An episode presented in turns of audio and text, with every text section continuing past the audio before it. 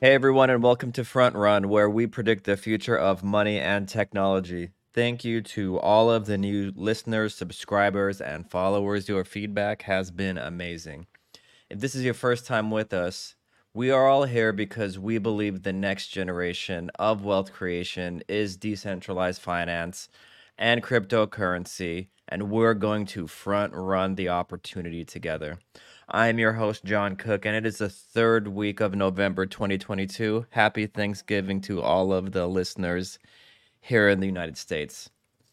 You know, watching the F T X saga unfold over the past couple of weeks, I think has been a net benefit to the cryptocurrency and decentralized finance ecosystem.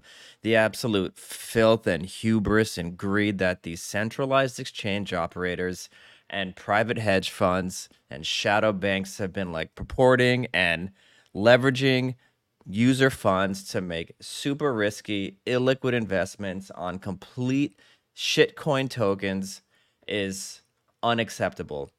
We published an article last week called How to Steal sixteen billion dollars. It's basically a step-by-step guide on how F T X bank ran sixteen billion dollars of depositor funds on uh, F T X dot com, F T X dot U S, using the F T T token as the basis for the Ponzi. It got a lot of great feedback. I encourage everyone to check it out if you haven't already. Just go to front run crypto dot com and you'll see it as one of the trending articles.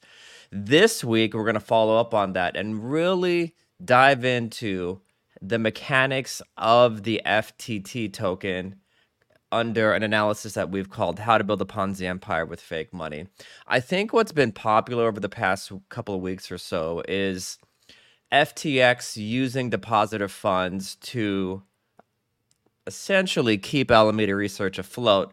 But what's missing, and perhaps not is getting as much attention as it should, is the creation of fake money using the F T T token. It's a complete Ponzi scheme, and we're going to dive into it today. And then we're going to follow on with the just absolutely poor reporting done by legacy print media and, surprisingly, crypto institutions like The Block, just absolutely missing the mark. And rather than holding F T X, S B F, the Alameda Research C E O accountable, they just follow on with softball after softball report, and, and like, it's a complete disaster. But let's take a step back and quickly recap the past four years of S B F and F T X under the premise of just the dominance that he's been able to execute up to the most recent bank run, which ultimately led to his downfall. I mean, keep in mind, this guy is not a crypto bro. He doesn't share the same first principles of the crypto and decentralized ecosystem. He traded equity options at Jump Financial before pulling the trigger, seeing the arbitrage opportunity, and taking advantage of it, essentially fleecing millions of people, including institutional investors. So think this through. Over the course of four years, this guy accumulates a net worth of twenty-six billion dollars. He creates eight billion dollars, eight, eight billion dollars with a B, of fake crypto money. This is the F T T token. Convinces one million users to deposit sixteen billion dollars into his online trading platform, F T X dot com, F T X dot U S, right? He persuades the city of Miami to give him logo rights to the Miami Heat Arena, which they're now trying to backpedal. And I think what's just fantastic in all this, he rugs pull an entire ecosystem of smart money investment experts like BlackRock, Sequoia Capital, BlockFi, the Ontario Pension Fund, Temsa Capital, Binance, SoftBank, Tiger Global Management, Coinbase Venture, Paul Tudor Jones, Millennium Management, and many, many, many more out of billions of dollars in L P money. If I were an L P, I'd be pissed right now. And just like side note on this, how is it that all of these institutional investors, smart money experts, the smartest people in the room, raised so much money and didn't ask for one seat on the board? There isn't one investor on the board of F T X or Alameda. I mean, complete incompetency, perhaps hubris, greed, maybe all of the above. it doesn't help that it was able to deceive some of the largest names in financial markets and reporting, like Bloomberg, Forbes, C N N, C N B C, and all these other mainstream media pundits into heralding his company as the white knight of crypto back in the DeFi winter of maybe May twenty twenty-two. God, it seems so long ago, but it just happened a couple months ago. When you overlay just the absolute hilarity of endorsements that he was able to extract from social media influencers and celebrities like Larry David, crypto leaders like Vitalik and Bankless, into pumping his worthless crypto token to retail traders in the name of effective altruism and earn to give, it's it's incredibly disappointing looking at this retrospectively. I want to share everyone this thirty-six second clip of S B F's effective altruism pitch by some, I don't even know this guy's name. He's a really popular YouTuber. Just check this out and listen to this insanity. But Sam is not a traditional billionaire because he believes in the concept of earn to give, which means his goal as a human is to make as much money as possible just to give it away. Earn to give. And that's exactly what he's doing. So let's say that you have one hundred dollars and you want to figure out what you can do with it to help the world. Earning to give is thinking about which causes, which charities save the most lives per dollar. This one hundred dollars can go as far as it possibly can to help the world. Last year, okay, this... No, I, I can't spend another moment listening to that garbage. It turns out effective altruism and the entire earn to give model was just a ploy to extract capital from retail investors as well as financial and institutional investors. What's really damning in all this is not only was he able to take money from would-be investors, but he was also able to mislead founders and C E Os at companies like Robinhood, Voyager, Messari, Yuga Labs, Circle, into taking equity positions in their firms and even relinquishing control of their treasury. This is really wild. I, I saw this on on the Twitterverse, and it's it's unbelievable. So Ren Protocol received funding from Alameda Research, but in exchange for that funding, which was primarily allocated to continue building and maintaining their network, Ren Labs gave up access to their company treasury or insight into plans around how the acquired Ren that was bought by Alameda Research would be used. And guess what? It's all gone. Ren Labs has no money. Can you believe if you're a C E O of a company, you take an investment from Alameda Research, but part of the investment contract is where you give up control of your treasury and you have no insight into how the capital is allocated or used? Insanity. It it seems like with F T X and S B F, common sense went out the door. But no, no, no, no, no, no. We're not done yet. In addition to retail traders being tricked, news outlets being tricked, social media influencers being tricked, institutional investors being tricked, founders and C E Os of companies being tricked, F T X and S B F were also able to fool the heights of government, bureaucracy, mediocrity, the invisible hands running this economy. Think the World Economic Forum, the U S Securities and Exchange Commission, the U S House Committee on Financial Services, the U S Commodity Futures and Trading Commission, Bill Clinton, the G O P Republican Party, the D N C Democrats. They all took money and advice from S B F and F T X. Why? Ultimately, to help shape and influence the financial markets in such a way that it benefits F T X and not the broader DeFi ecosystem. Balaji posted a really great tweet about the S E C. Check it out. It's in the notes if anybody wants to read it. It's essentially the S E C trying to backtrack any involvement with F T X, but an internal note was released where there's actual proof that members of the S E C, including the senior counselor to the chair, senior advisor to Gary Gensler, met with the F T X committee multiple times. Why? Surely the reasons weren't nefarious, but fortunately, we won't have to worry about F T X negatively influencing the regulatory market. I'm sure some other grifter or scammer will step in and take its place, unfortunately. What I'm thinking out loud is, a part of me wonders if Gary Gensler was really playing four D chess. Did he see this in advance?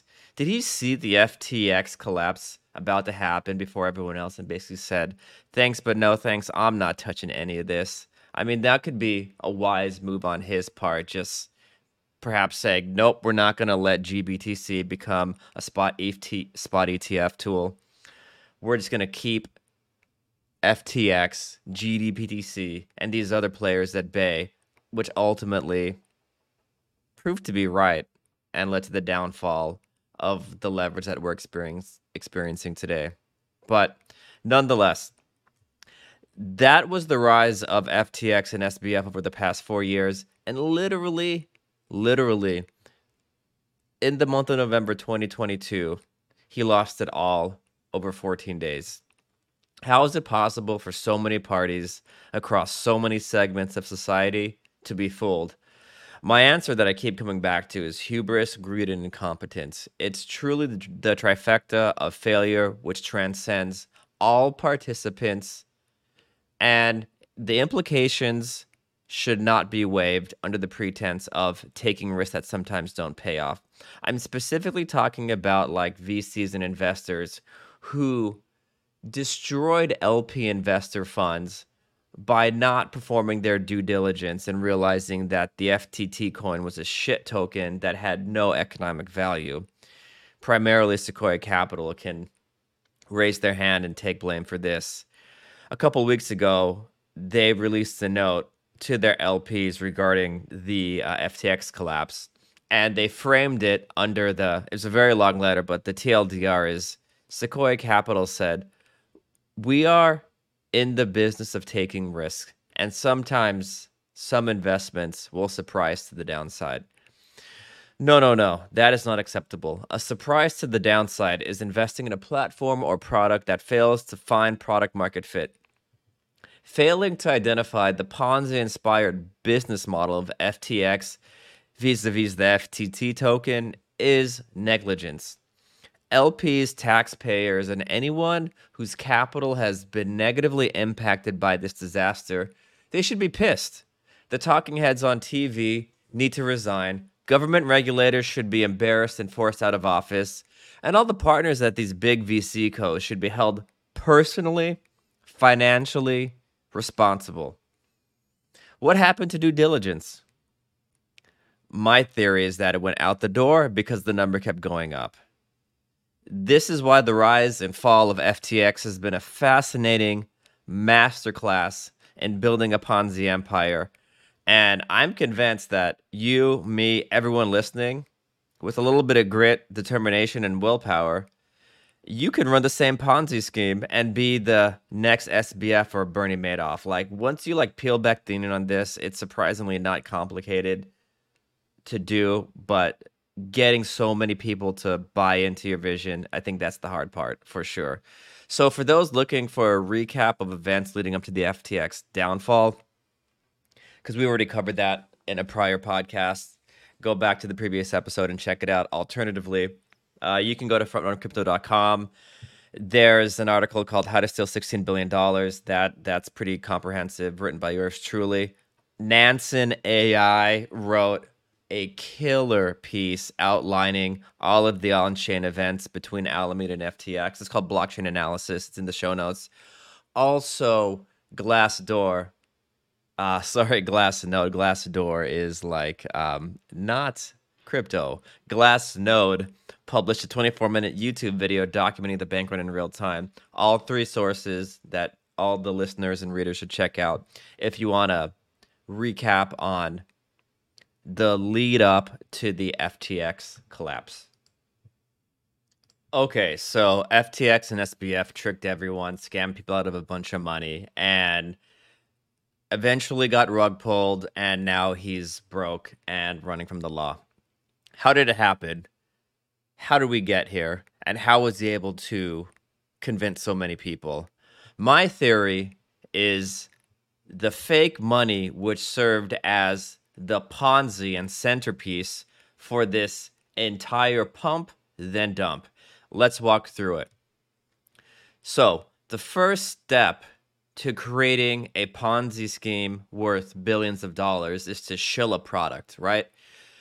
You listeners at home probably have been pitched universal index life insurance, Tupperware, nutritional supplements. We've all experienced this from friends and family, right? Well, F T X and S B F, their shill was the crypto token, F T T. Anything that lacks financial value but confers privileges, and this is a loose interpretation of privileges, to the purchaser, such that aspiring millionaires, people who are bored, working from home, people who are broke, maybe all of us, we all get duped into buying a product in the hopes of some material appreciation that will ultimately never occur, right? So for F T X, its product and the ultimate source of Ponzi contagion, investor hubris, retail greed, regulator malfeasance is the F T X crypto token called F T T. Using the F T T token, F T X was literally able to create money from thin air. Here's how. F T T is a pre-mined crypto token sold to early investors, pumped to retail bag holders, and then used as collateral in exchange for U S stablecoins. The downfall of the F T T token is that it really lacks economic value. And a really simple way to think about like what economic value means in the token and equity space is answer the question, is any revenue accrued to the token? The answer is no, right? Zero revenue earned by F T X is paid to token holders. To draw a parallel in traditional finance, imagine you buy an Apple stock without benefiting from Apple's capital appreciation, right? But instead, you receive a twenty percent discount on all iTunes purchases. As of this recording, the Apple stock's worth maybe one hundred fifty bucks per share. Would you pay one hundred dollars? Would you pay one hundred fifty dollars for a share of Apple where its only benefit is you receiving twenty percent discount on your iTunes purchases? No revenue from Apple the corporation accrues to this share that you're buying. Would you buy it for one hundred fifty bucks? No, of course not. Would anyone? No. What do you think the price of the Apple stock would be in this scenario? It would be zero. This is because the share price of a stock is determined by the firm's expected future cash flows. You can Google D C F if you want more information. It stands for discounted cash flow. It's a big rabbit hole you're going to go down, so proceed with caution. But it basically means that the firm's profits, which is revenue minus expenses, are returned to the shareholders via earnings. If you ever heard of the phrase P E ratio, this is the E in the P E ratio. It stands for earnings per share. And when you look at the calculation of P E ratio, it's share price divided by earnings per share. If you solve for share price, uh, you can then use the P E ratio and E P S to predict what the share price is, right? And because zero fees are earned by the F T X platform, are actually paid to the F T T, F T T token holders, the token is literally worthless, right? Think about this. Because zero fees earned by the F T X platform are paid to the F T T token holders, the token is worthless. This is because the earnings per share of the F T T token is zero dollars and will always and forever be zero dollars. This is an important distinction because you can look at a publicly traded company that is not profitable today. It will have an E P S of zero, but it will be profitable tomorrow. This is fundamentally different when compared against a crypto token that is not profitable today and will never be profitable ever. Rather, F T X marketed the token as an instrument that confers holders certain privileges like discount on trading fees, earning a five to eight percent yield, and hold the point on that because that is super fake. You can also get voting rights on F T T token listings, sorry, F T X token listings by owning the F T T token. If there are any airdrops, you're eligible for that. Moreover, and I think this might be the biggest point of contention, is on the F T X platform, you can use F T T as collateral for leveraged and future positions. So those are five benefits of the F T T token. But remember, bullet point number two, earning a five to eight percent yield. This yield is not a byproduct of any revenue collected. It is a temporary marketing expense paid by F T X to F T T token holders. So consider this. Back to Apple and its one hundred fifty dollars imaginary share price with zero capital appreciation, but holders are entitled to twenty percent of all iTunes purchases.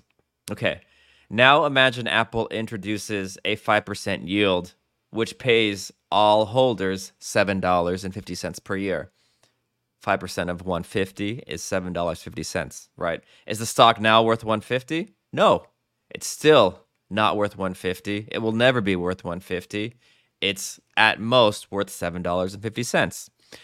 This is true in the capital markets, and this is true in the crypto markets. F T T had a shitcoin that conferred no revenue to the token holders and instead provided benefits to the F T X dot com exchange, primarily in the form of token listings, airdrops, and collateral. It's a complete scam, guys. But here's the worst part.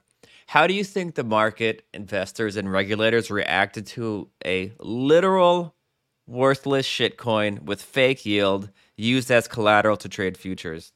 Was there any pushback? Any apprehension? Any doubt? No, none. It was one hundred percent acceptance.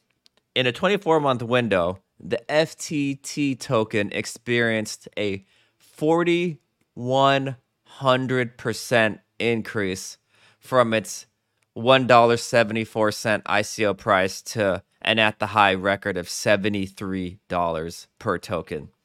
It's crazy. It, you guys should go to trading view dot com and put in F T T, and you can see the pump and dump. I just can't imagine a pre-mined token with zero dollars in revenue and zero trading fees with a fully diluted market cap of twenty-eight billion dollars, not raising any red flags to anyone within our regulatory apparatus like the S E C or name a member of the alphabet soup. They're all asleep at the wheel with F T X, or maybe they're being paid in part by F T X via uh, its donations it's made to both Democrats and Republicans. Which leads us to our next question is, who were the holders of the F T T token?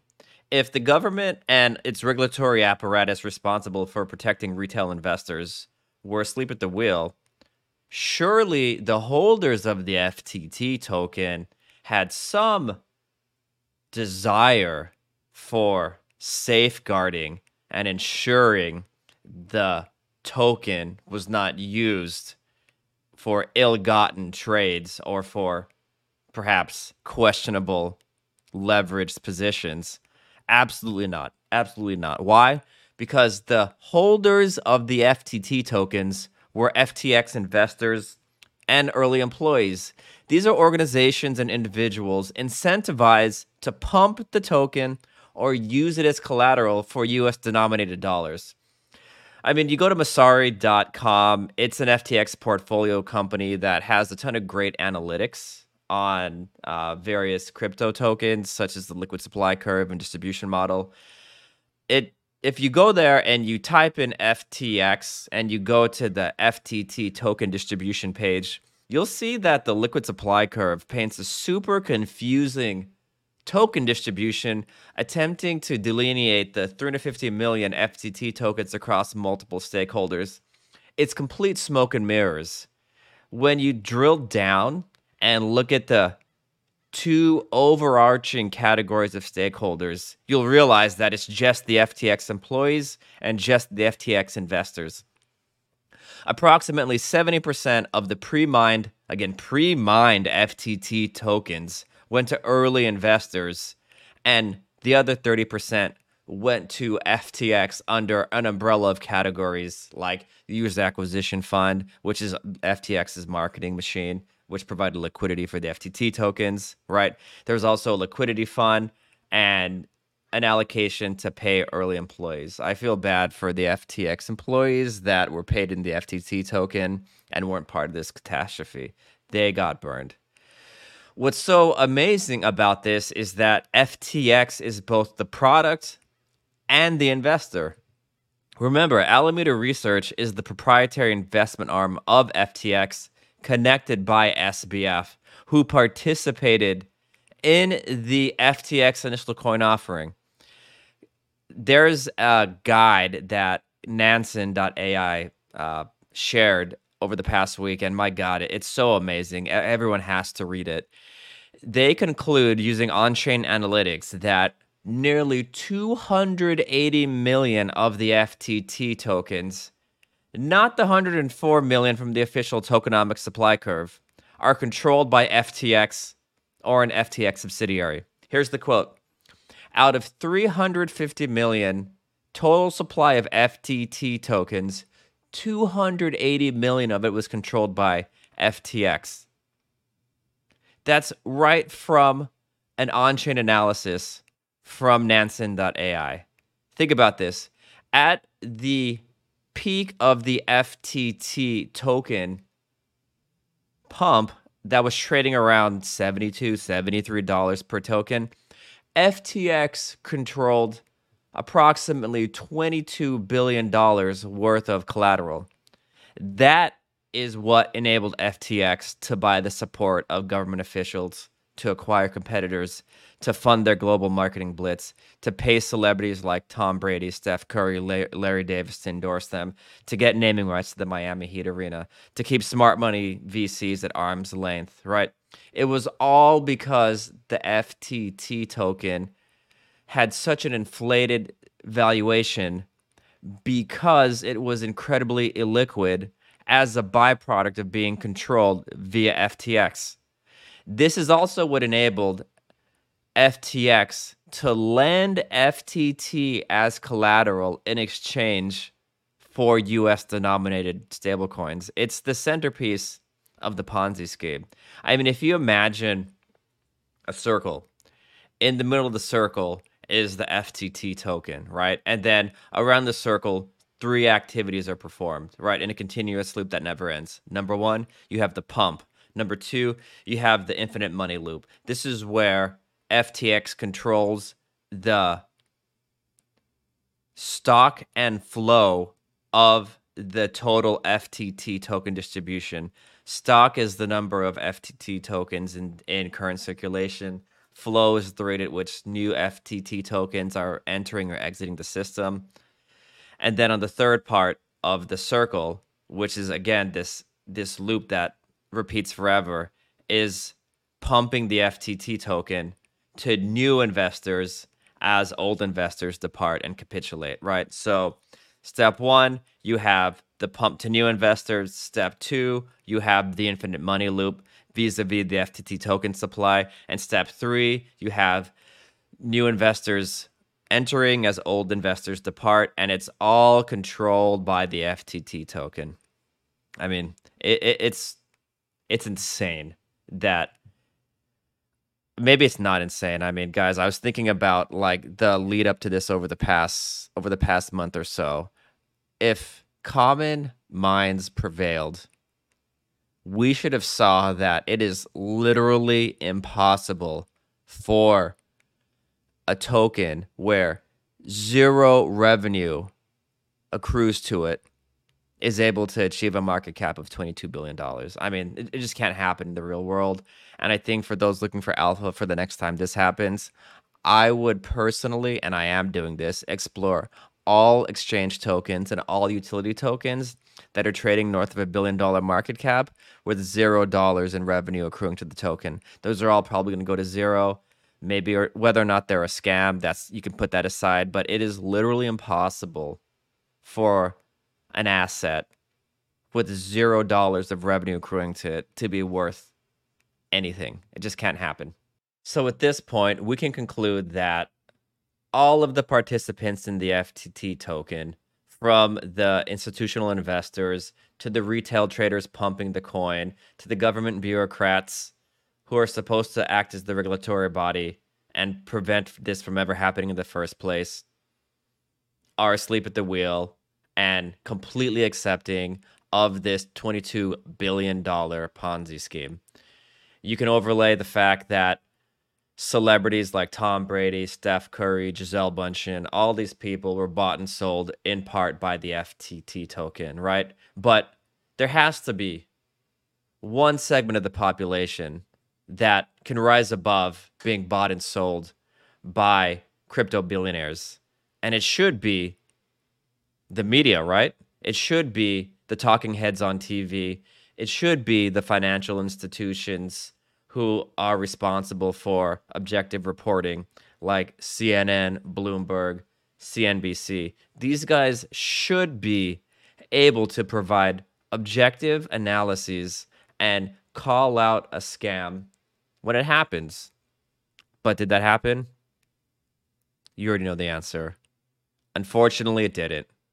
It should come as no surprise that the talking heads on T V and legacy print have failed to provide an accurate analysis of any of the F T X reporting, the F T X Ponzi, government malfeasance, investor greed, the broader crypto collapse, and the corresponding wealth destruction. Mainstream media has framed F T X, Alameda Research, and their executive team. Uh, I, I can't even repeat this, I, I, but I have to for the listeners. Quoting, quoting Forbes Digital, "Operators of a transparent exchange brought to its knees by a ruthless competitor." They're talking about Binance. Here's a quote from the Financial Times.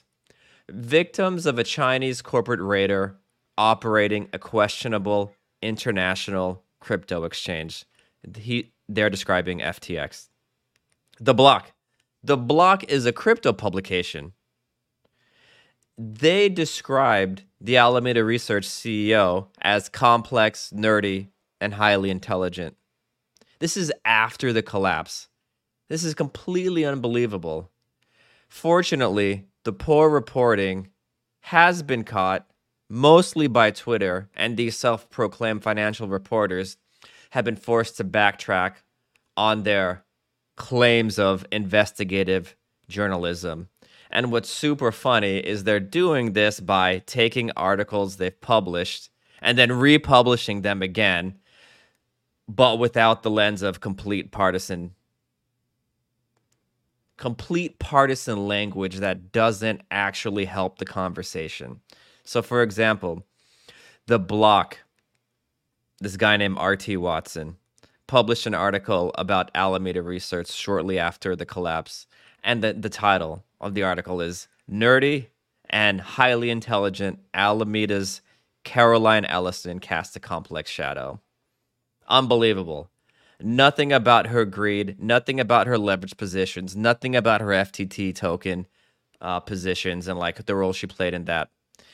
When Twitter saw this, they went berserk, and it forced The Block to backtrack and republish the article with the new headline. Here, here it is, quoting, Who is Alameda Caroline? Who is Alameda's Caroline Ellison?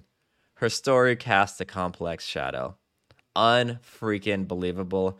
Good thing the internet never forgets. Okay, you put these crypto publications aside, and you got to believe that smart money won't be beholden to the same bait and switch, right? Nope, nope, nope. You already know the answer. Institutional investors and smart money venture capitalists are also guilty as charged.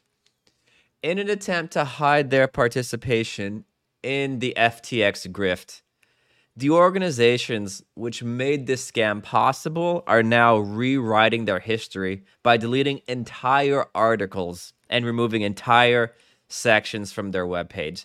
D C G, who's in a complete, D C G is Digital Currency Group. They own, oh man, these guys are in it. They own uh, uh, Grayscale Bitcoin Trust. They own Coindesk. They own Um, Genesis Trading. Uh, these guys are going to go to zero. I'm pretty sure of it. They had a who we are section on their webpage. All right. You click it. It shows the board members, the executive team, the investors. It's a complete humble brag. After the F T X and Alameda Research collapse, you know what they did? They removed the who we are section from their webpage. They went completely anon. What would motivate a venture capital fund with a hun- with fifty billion dollars of assets under management to, to completely remove its About Me section and go one hundred percent anonymous? Aren't these website headshots supposed to be the ultimate flex anyway? My theory is that D C G is the operator of the Grayscale Bitcoin Investment Trust, G D P, G B T C, as most of us know. It's a digital currency investment product. So for all of the people who want exposure to Bitcoin but don't want to go to Coinbase and they want to do it in like a tax advantaged vehicle like a four oh one k or Roth I R A, you can go to like Fidelity, buy, type in G B T C into the search bar and actually buy G B T C, which is a trust that owns B T C, right? This trust has a lot of problems. It was trading at a premium to uh, its net asset value, but right now it's trading forty-five percent at a discount relative to its underlying asset, Bitcoin. So this means that you can buy one dollar of Bitcoin for fifty-five cents when you buy G B T C, right? This sounds great. I mean, why isn't everybody loading into G B T C for an instant eighty-five percent return in the next bull market? The answer, I mean, there's it's a complex answer, but the T L D R is that Grayscale is not providing any proof of reserves of its assets under management. Can you believe that? With the complete catastrophe of F T X and the centralized exchange fallout over the past summer, it's a damning position for Grayscale to make a statement and say we're not going to actually provide proof that we own anything we say we own. Here's their tweet from Grayscale. Quote, Coinbase frequently performs on-chain valid- validation. Due to security concerns, we do not make such on-chain wallet information and confirmation information available publicly or through cryptographic proof of reserve or other cryptographic accounting procedures. What makes this so damning is that Genesis Trading, it's a crypto desk owned by D C G. Again, D C G also owns Grayscale.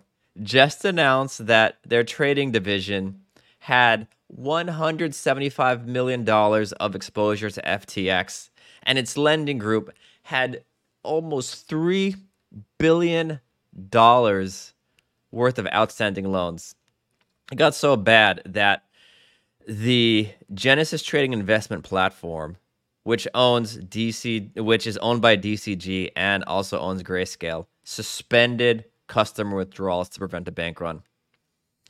I mean, there's a lot of speculation, and I'm for sure like guessing what's happening here, but I think it has to do with G B T C's exposure via uh, Gemini and Genesis Trading and Three Arrows Capital and F T X, essentially using G B T C as arbitrage. So about a year ago, G B T C was trading at a premium. So what that means is uh, institutional investors like three A C, Genesis Trading, Gemini, so on and so forth, would put B T C into the Grayscale Bitcoin Trust, right? So imagine I put one B T C into G B T C. Six months later, after the holding period is over, I get back one share of G B T C. But guess what? that share of G B T C was trading at a premium of fifty percent during the last bull run. So I put in one Bitcoin, I get back a share that is worth one point five Bitcoin. Sounds crazy, right? It worked right up until it didn't. And as of this this podcast, it's trading at a discount relative to the underlying of about forty-five percent, which means that any leveraged positions by now have had have been called, and and I think was a big catalyst for this bank run that we're experiencing now. So think about this.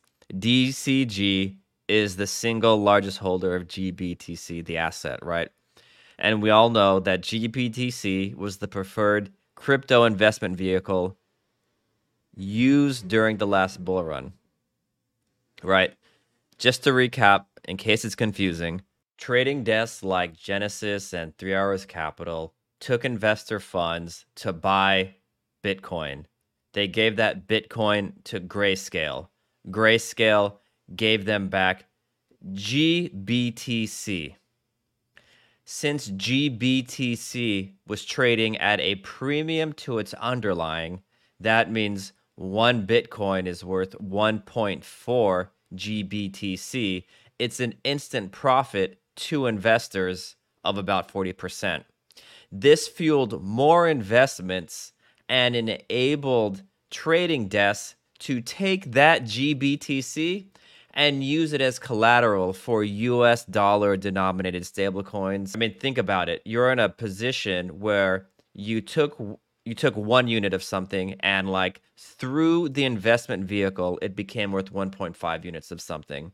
And then you took that one point five units of something, and then you use that as collateral to borrow five units of something else. And then now you've turned that one unit to five unit, but you really have one unit, and that's the Bitcoin. So when the Bitcoin market experienced a contraction, the first domino to fall was G B T C, and it went from trading at a forty percent premium to its net asset value to a forty percent discount.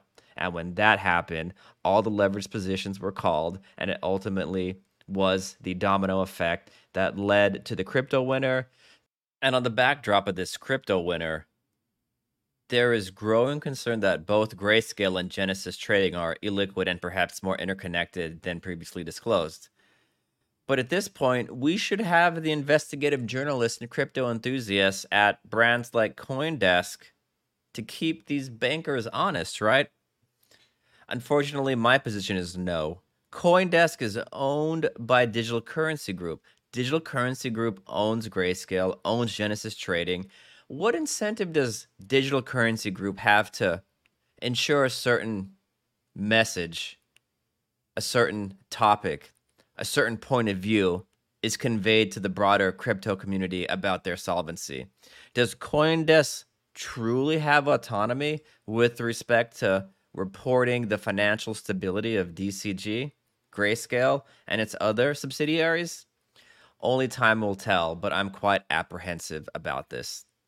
So, for example, there's a recent Coindesk interview uh, where the Coindesk reporter discusses F T X exposure to U S D T with S B F, and S B F literally responds, "I'm not going to be able to prove to you one hundred percent exactly what's there." I mean, it's him literally admitting that he's not sure what the hell he has in reserves. So what did the Coindesk guy do? Did he follow up? Did he push Sam? No. And it's this lack of effort from Coindesk and their ability to hold S B F accountable.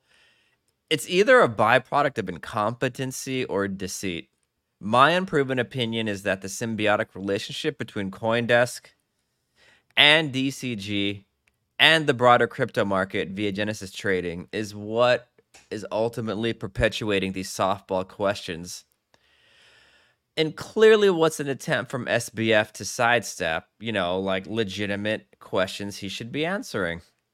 even if we put like the crypto reporting industry aside, surely the coastal elites in Silicon Valley, home of the microprocessor, Stanford University, and self-driving cars, must be able to operate with a higher level of integrity than their crypto degen counterparts.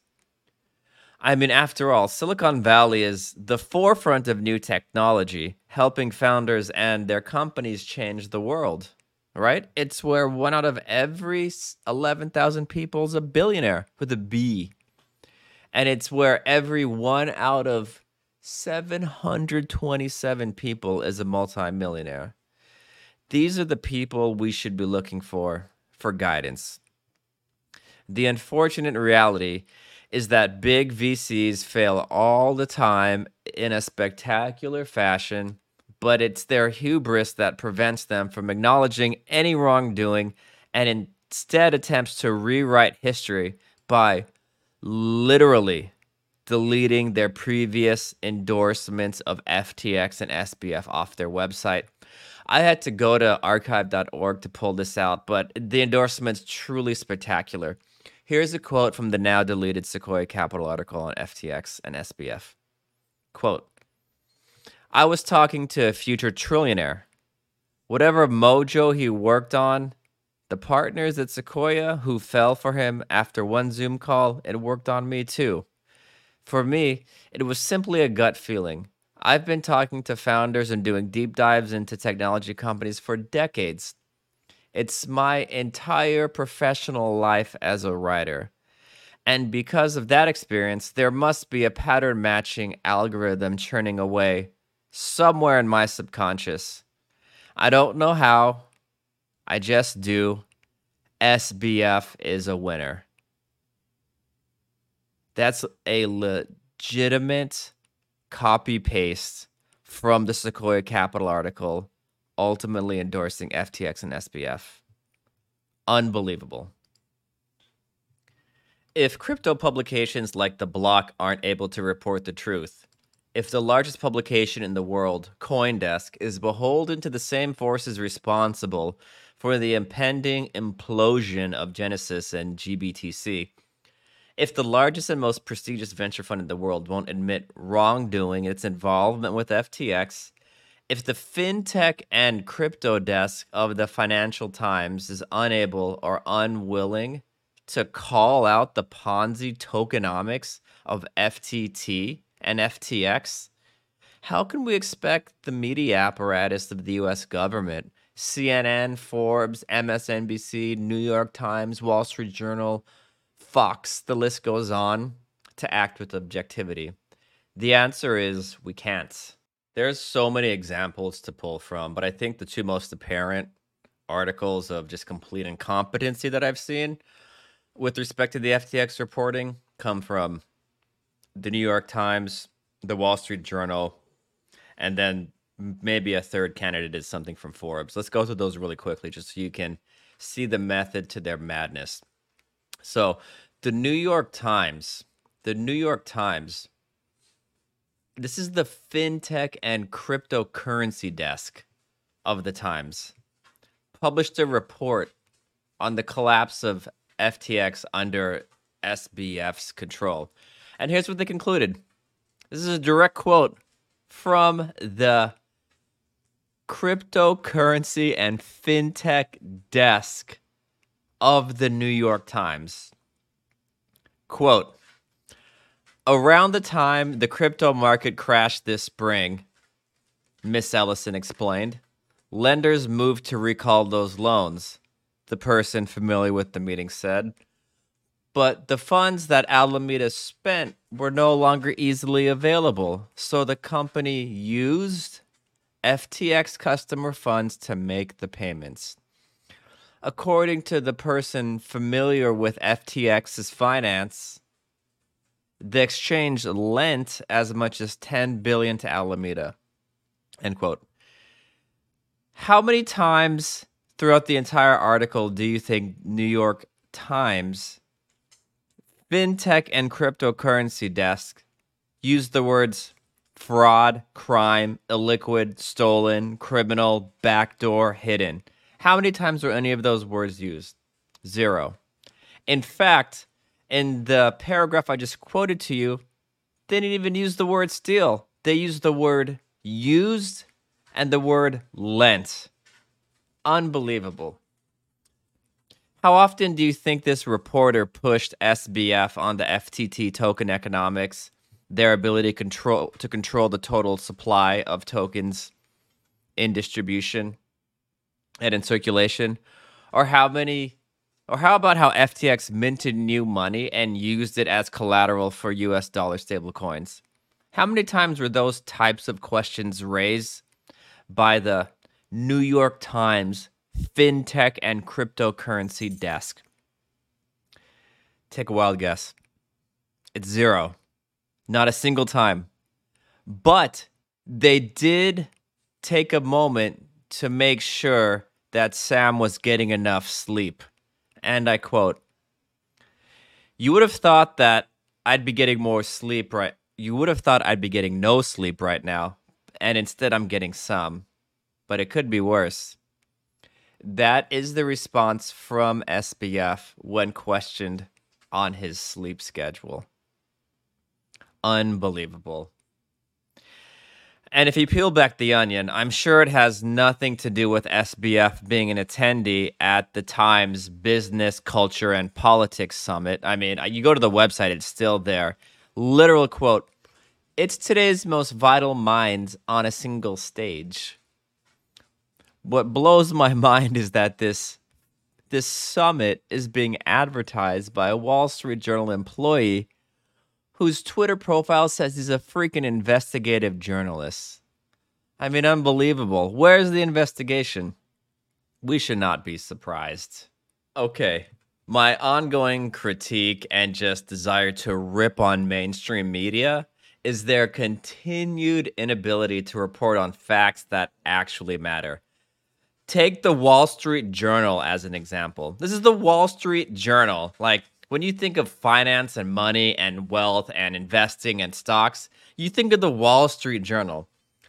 This is a complete puff piece from the Finance Bureau of the Wall Street Journal, titled, "How Caroline Ellison Found Herself at the Center of the F T X Crypto Collapse." Okay. That's the freaking title of this analysis from the Finance Bureau of the Wall Street Journal. Not how Caroline Ellison created fake money, built a Ponzi scheme, and defrauded investors out of billions of dollars. No, no, no. No, no, no. But rather, it's how she found herself at the center of the F T X crypto collapse. The article goes on to describe Caroline Ellison, again, who's the freaking C E O of Alameda Research. This is the Wall Street Journal. The Wall Street Journal describing the C E O of Alameda Research responsible for this freaking bank run and illegal use of depositor funds. They describe her love for Harry Potter and stuffed animals. Quote, "Caroline Ellison grew up in the Boston suburbs, the daughter of two M I T economists. At five, she read the second Harry Potter book to herself. At eight, she wrote an analysis of stuffed animal prices. Her father, inspired by his daughters, wrote advanced math textbooks for children bored by basic lessons." Unbelievable. Unbelievable. Her vision. Okay, then it goes on to talk about her vision for a socially impactful society. Okay. Quote, she... I can't even say this. Oh my God. I can't even say this. Okay, okay, I'm going to try. Okay. She was on the board of what they called the Future Fund. The Future Fund. With the goal of making grants to nonprofits and investments in socially impactful companies. Wow. And then it goes on to describe her rapid ascension to becoming the C E O as accidental. Accidental. Quote, "Miss Ellison was quick to summarize her rapid ascent as almost accidental. She joined Wall Street straight from Stanford University. Though the move was less a calling more than an answer to the question she found herself asking in college. What are math majors supposed to do with their lives anyway? End quote. Wow. So, so insightful. I mean, it's truly garbage from the Finance Bureau of the Wall Street Journal. How much time and context did the journal dedicate to describing how Alameda Research used fake money created by F T X as collateral for U S dollar-denominated loans? How much effort was put into explaining the leveraged positions Alameda took on the F T X token collateralized loans, all of which ultimately went to zero? Or the overstatement of assets on the balance sheet? Or the understatement of real liabilities Alameda had exposure to via the co-mingling of depositor funds? Or how institutional investors provided the capital which enabled Alameda to take these risks? Or how Alameda's internal pitch deck included a forecast of one hundred percent year-over-year returns. How much time did the Wall Street Journal spend answering any of these questions with the pretense that Caroline Ellison was the C E O of Alameda when all of this happened? The answer is, of course, no. Zero. Zero time. Zero hours. Not even a goddamn second. They spent more time exploring her love for Harry Potter and stuffed animals. Throughout the entire analysis, she's framed as a victim, an observer in the F T X meltdown, and the only reference to her pre-existing knowledge of the use of depositor funds as a backstop on Alameda's liabilities was in the very last sentence of the article. This is like a two thousand page anal- a two thousand word analysis, and they don't mention Alameda Research using depositor funds until the very last sentence of the article. I mean, good grief.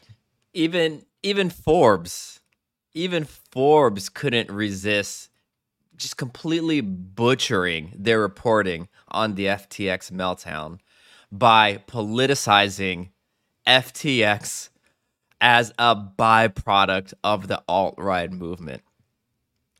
I, I'm not even making this up. Here's a direct quote from the Forbes article on Alameda Research. This is the headline. This is not like ten paragraphs in. This is the headline of the article.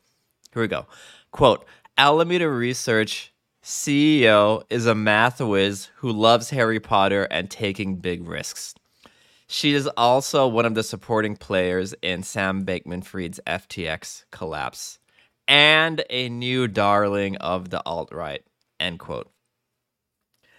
I can't believe how wrong this is on so many levels. I mean, but putting that aside, the claim that she's a darling of the alt-right is not supported at all in the Forbes write-up. It's they literally make a statement that says she is a darling of the alt-right, but doesn't provide any supporting information on the claim. I mean, it's it's so bad, and, and just and you wonder why like nobody trusts mainstream media. It, it's stuff like this. I mean, there's other like challenges in, in the headline. Like she wasn't a supporting player. She was the freaking C E O of the company, and who cares about her love for Harry Potter? It doesn't matter. Fortunately, fortunately, uh, this article got downvoted into a into oblivion on Twitter, once the Twitterverse pointed out that F T X and S B F donated over forty million dollars to the D N C in twenty twenty-two. They were actually the second largest contributor. I mean, can you believe this nonsense? And here's the crazy part. It turns out Forbes sent an investigative journalist to the Bahamas, the Bahamas, to write this. And that was the best they could come up with. Complete garbage. I, I I mean, should we be surprised at any of this? Uh, my answer is obviously no. The mainstream media pundits, these are the same experts who portrayed S B F as who portrayed S B F as the next Warren Buffett, literally the next Warren Buffett. These are the smartest people in the room who told us that S B F's quest for global domination was really just him earning to give. His vision of philanthropy, where he helps as many people in the most efficient way possible, is called effective altruism. And it's something that other executives and teams should model and strive to achieve. It's why F T X has a higher leadership and governance E S G score than ExxonMobil. It's also why S B F was on the cover of both Forbes and Fortune. These are the same media experts who heralded S B F and F T X as this generation's J P Morgan. Check out this quote. J P Morgan of this generation, Sam Bankman-Fried's F T X, yes, is is slashing everybody's margin, and uh, average fees per transaction across the industry have declined by fifty percent. A lot of that is is the man, Sam Bankman-Fried. These are the same individuals who told us that S B F and F T X is the white knight of crypto or the Michael Jordan of crypto. These are the same coastal elites distilling complex technology and business activity into, into digestible nuggets of wisdom for us plebeians to understand. Like, I'm not making this up, how Sam Bankman-Fried is, quote, the patron saint of crypto. Check this out. It is just fascinating to see, uh, you know, just how ambitious and seemingly successful uh, S B F has seemed to be. But there are competing views of him within the industry. Is he more of the messiah or is he a shark? Yes, no, you have people calling Sam Bankman-Fried the patron saint of crypto, that he is bailing out the industry, come, swooping in as a white knight uh, to save struggling companies.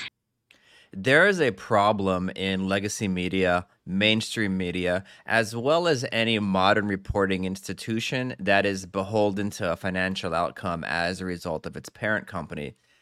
This is the problem that we talk about all the time at Front Run, and it's called participation inequality. Remember, mainstream media, its corporate investors, and the invisible hand of the billionaire conc- the billionaire class control the narrative and flow of information. This is called participation inequality, and it is where the one percent of the population generates ninety percent of all consumable information. This information is disseminated from the one percent who act as the invisible hand, controlling the flow of news, defining incredibly vague or opaque public policy, incorrectly reporting on crypto scams, and providing financial analyses that is so complicated it might as well be a foreign language. Social media serves as a tool to amplify the information created by these elites to serve their benefits and not yours. Special interest groups, corporations, technocrats, legacy bankers, they all created, they all create narratives to expand their wealth and their knowledge at your expense. F T X is just the most recent example of this systemic flaw in America's news and reporting apparatus. And this is the antithesis of open finance and a reminder for all listeners and everybody who believes in financial freedom to reject the status quo from all media organizations. Government oversight, a centralized body controlling the flow of information, the creation of a regulatory framework that's comprehensive and robust is not the answer to this round of wealth destruction. It's not the answer to the F T X Ponzi, and it's not the answer to any second or third order effects of investor under-collateralized leverage positions. A decentralized, permissionless financial system where contracts are enforced by code on an immutable ledger of transactions ha- has not collapsed, nor has it experienced a bank run. Uniswap, Aave, Compound, Maker, all the O Gs continue to function as engineered because counterparty risks are smart contracts. Transactions are on-chain, and liquidity is supplied by automated market makers. Bankruptcy is a literal impossibility on the blockchain. We published a really robust analysis on why this is true on front run dot front run crypto dot com. It's titled, There's No Bankruptcy Court on the Blockchain. I'll post it in the show notes for you to review. But it's a reminder that the answer to a centralized, opaque bureaucracy where transactions are performed off-chain, counterparty risks are not quantifiable, are not disclosed, the answer to that problem is decentralized finance. And a future analysis will double-click into the deep web of relationships between D C G, Genesis Trading, G B T C, the potential fallout with Coinbase. I'm probably going to do a valuation study of Coinbase to try to come up with like some fair market value of what Coinbase is. That's going to probably take a week or so. But until next time, everyone, I'm your host, John Cook. Thank you for listening. We are on a journey to front run the next generation of wealth creation. That is decentralized finance and cryptocurrency. Hit the subscribe button, share with your friends, and make sure you check out our newsletter at front run crypto dot com. And remember, don't invest more than you're willing to lose. Crypto is risky.